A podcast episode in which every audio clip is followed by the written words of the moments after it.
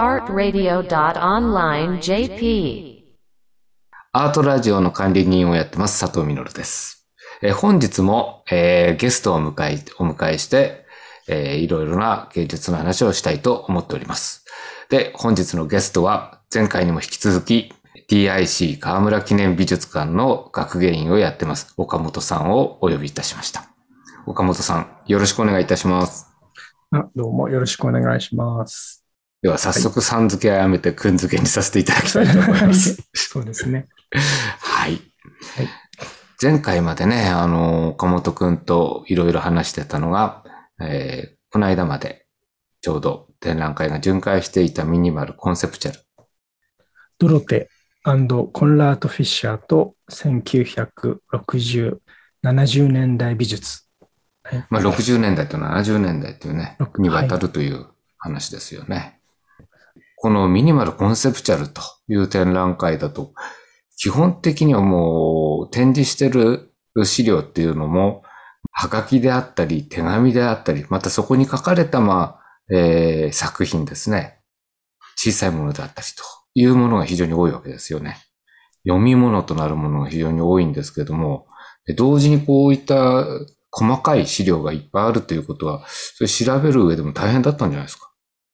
ああ、そうですね。今回は特に、えっ、と、コロナ禍が完全にね、展覧会の準備期間に重なっちゃってますから、そうですよね。ね自由にね、ドイツに、デュッセルドルフの方にと行き来できるような感じではなかったですからね。そうですよね。ええでも本当、今回そういうアーカイブだってあったりとか、まあ、まあコンセプチュアルアートの場合は、まあ、指示書、まあ、それ自体がもう作品とほとんど等価なものですけど、ねえそういうものもあのたくさん展示したので、まあ、本当に作品と同じぐらいそれそういったものが重要だっていう考えそうですよ基づいてねね。あの集めてきたんですが、あのオンラインのやっぱそういうデータベースというかアーカイブみたいなものにすごく助けられたというところがありましたね。デジタルアーカイブですね。そうですよね、デジタルのアーカイブがあって。うん。うんまあ、普通の展覧会だと大きい作品がドーンと、まあ、中心になる作品があったら、まあ、えーそれにまつわる文字情報というんですかね、二次情報資料って言うんですね、我々は。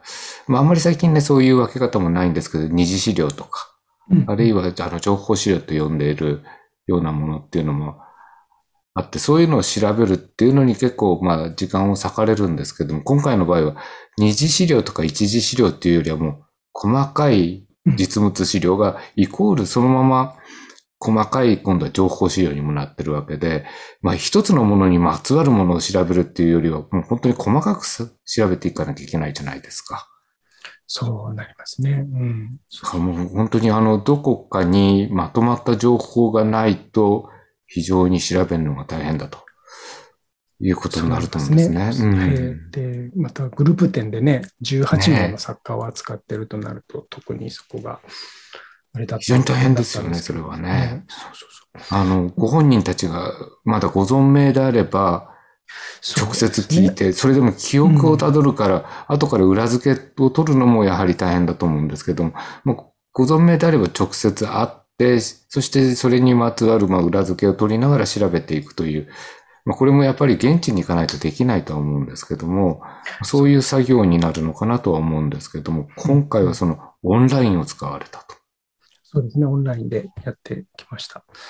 なんか特別なオンラインが公開されてるんですか？そうですね、そう、それが、えっ、と、あるんですが、うなんか、ものとしては、そのいろんなこの指示書とか手紙、えーあと展覧会の招待状とかっていう、そのもの自体は、あの、う今回作品を借りた、うんあのまさにそのドロテコンラート・フィッシャーコレクションうん。にまあ位置づけられているので、そういったアーカイブも含めてですね。だからはい。それらはそのドイツのその美術館ですね。ええデュッセルドルフの K- K20、K21 にあるんですけれどもまあ、、それはもうものとして持ってるわけものとですね。してなんですけど、ではいもそれの、あのーやっぱものす膨大な量があるわけですね。それぞれの作家に関して紐づいた凄まじい数のやっぱりそうです資。料があるので、美術館の中でのデータベースは構築されてて、中一部の人だったら使えるのかもしれないですよね。中の中のそうデータベースあるんですけど、外の人は当然そんなのにはね、絶ね対アクセスできないから。そうですよね。そうですね。だから、そで、なんかその、このフィッシャーのこのアーカイブに関しては、うん。あの、えっ、と、まあ、隣町です。デュッセルドルフじゃなくて、ケルンでですね、あの、はいはいはいはい。あるケルンの、ケルン大学うん。の、まあ、一の中の組織なんですけども、あの、はいアーカイブがありまして、デジタルアーカイブがありまして、おーえっ、と、そこが、まあ、その、扱ってるんですね。なるほど。で、で、そこがそのデジタルアーカイブをオンラインで公開してるんです。さすが、さすがで、すね。うん、なんかドイツって感じです大けどね。ドイツはい大学ですね。そねれはね。だから、それがまあ、それを僕たちもすごく使ってうたんですけど、あの、ザザディックって略称でいう。略称ザディック。はい、ザディックで。検索するともうすぐ出てくると思うんですが、一応そのザディックはどういうえー文字を書くんでしたっあ、そうですね。ザディックはね、ZADIK ですね。ははは、ZADIK でザディはいックと。もうそうです。ザディックと入れる、検索すれば、まあ、出てくるという形ですね。そうですね。だから、まあ、英語名は、その、えっと、セントラルアーカイブですね。セントラルアーカイブ for German and International Art Market Studies なんですね。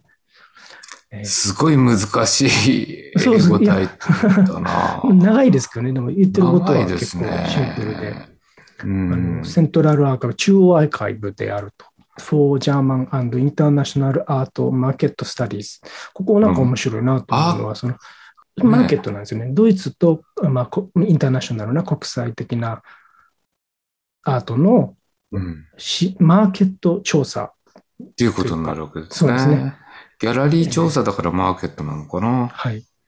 そう一これ、これ、あの、今僕もそのサイトを覗きながら話をしてるんですけども、はい。えー、アートマーケットスタディーズという風な英語じゃなくて、そのままドイツ語の方になって、クンストマーケットフォクストーマルクとマルクトフォア。シェンっていうんですかね。っていう風に書かれてますね、これね。はい。そうそう。まあ、うん、その、アーティストのことだけじゃなくても、アートマーケット。だから、うん。いろんなそのアートマーケットに関わる人たちの、まあ、すあの、歴史とか、あの、そのアートシステムのその構造とか、どういうふうにして発展していくのかっていうようなことを研究したり、あの、いろいろアーカイブしていくっていう、そういう、あの、施設、あ施設、あの、施組織、組織なんですね。組織なんはい。そう。アートマーケットリサーチ。うん。面白いですうんね。こういう切り口で。ちょっとこう、不思議な気分になります。アーティストだけじゃなくて、だから本当にギャラリストとか、あとそのオークションハウスとか、そういううんマーケットにいろいろ関わってくる、いろんな、あの、その、ポイントがあって、うん。えーそこからいろいろ調べていけるっていうところなんですね。なるほどうね。んで、そこにですね、だからその、その中の一分類、一つの項目として、うんドロテコンラード・フィッシャーっていうのがあって、うんえーで、その中にですね、あの、えっと、まあ、まとめられてるわけです。まあ、えーこのサイトを訪ねてみると、あの、訪れてみると、いろいろね、タグがあって、このサイトとはとかそういうところもあるんですけども、わかりにくいサイトで、ね全部。ドイツ語版で、英語版は表だけ、1枚目だけが英語があって、あとは全部ドイツ語っぽい感じですよね。そうなんですよ、リサーチエデュケーションとかコミュニケーションとかあって、中に、まあ、アーカイブっていうのがあって、そこの中にいろいろ調査資料が見れる項目がまたあるという形ですね。このオンラインリサーチャーのところで調べ始めたと。あ、そう、そうです。本当に。そこから入っていって。うんこれ、ここがこういった、あの、ケルン大学がこういったことをやってるっていうのはどうやって知ったんですか？でも、僕はた、ね、詳しい人だったら、多分知ってることだったんだと思うんですけど、僕なんかは全然今回本当にえーフィッシャーコレクションのことを調べていってて、うん。あの、うん。で、本当に、いけない。セルフに行けない。けないどう。しようっていうことで、あの、向こう、まあでも向こうの人とかから、ここで、うんあの、こういうとこ教えてもらったんですけどね。そうそう。うんとりあえずここで目星をつけと、えーで僕たちも、まあ、いいけるかもしれないと思ってたので、うん。なるべくもう日本側、日本で可能な限り調査した上で向こうに行って、うん。で、ある何日か滞在して、そこで集中的にやろうと思ってたので、うん。うん、あの、それでね、あの調べてたんですけど、まあ、結局行けずじまいだったんですけどね。逆に言うと、このおデジタルアーカイブを最大限利用したと。そうですね、資料のことに関しては。うん。デジタルアーカイブ、我々学芸員の中でも結構、情報を公開するっていうのはどちらかというと、こう、なんていうのかな、お客さんにお見せするためのものみたいな、こういう調査というよりもそっちに使うことが多いですよね。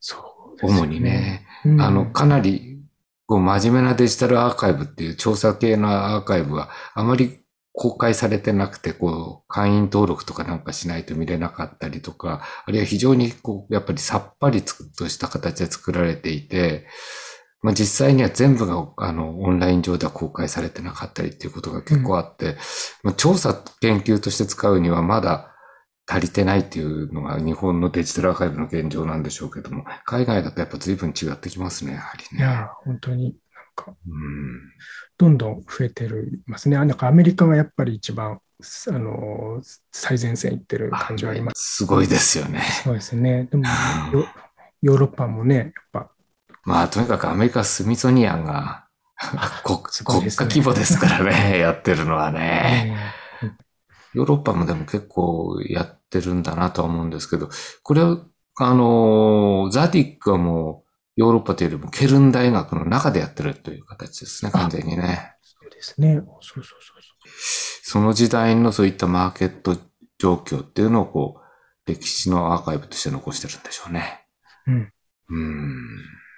そのケルンの70年代とかの情報をちょっと調べてみたいとか、アートマーケットの情報を調べてみたいという時に役に立つサイトですね。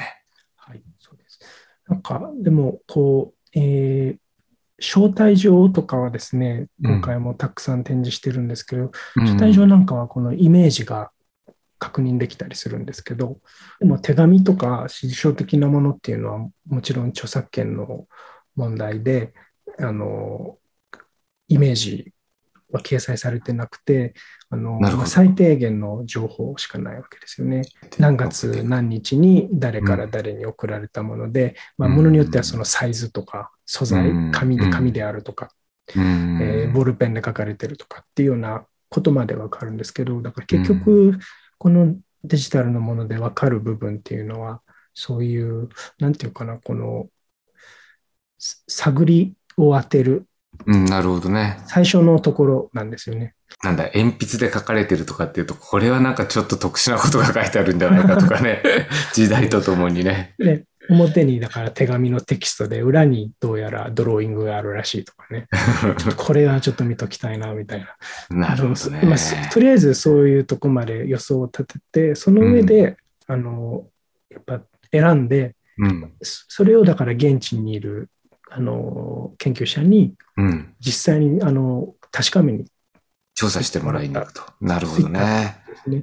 こあのーこのザディックに行けば、うんあの、その、で、写真ですね。うんデータが見れるわけですよね。直接し、まあ、資料、まあ、はい。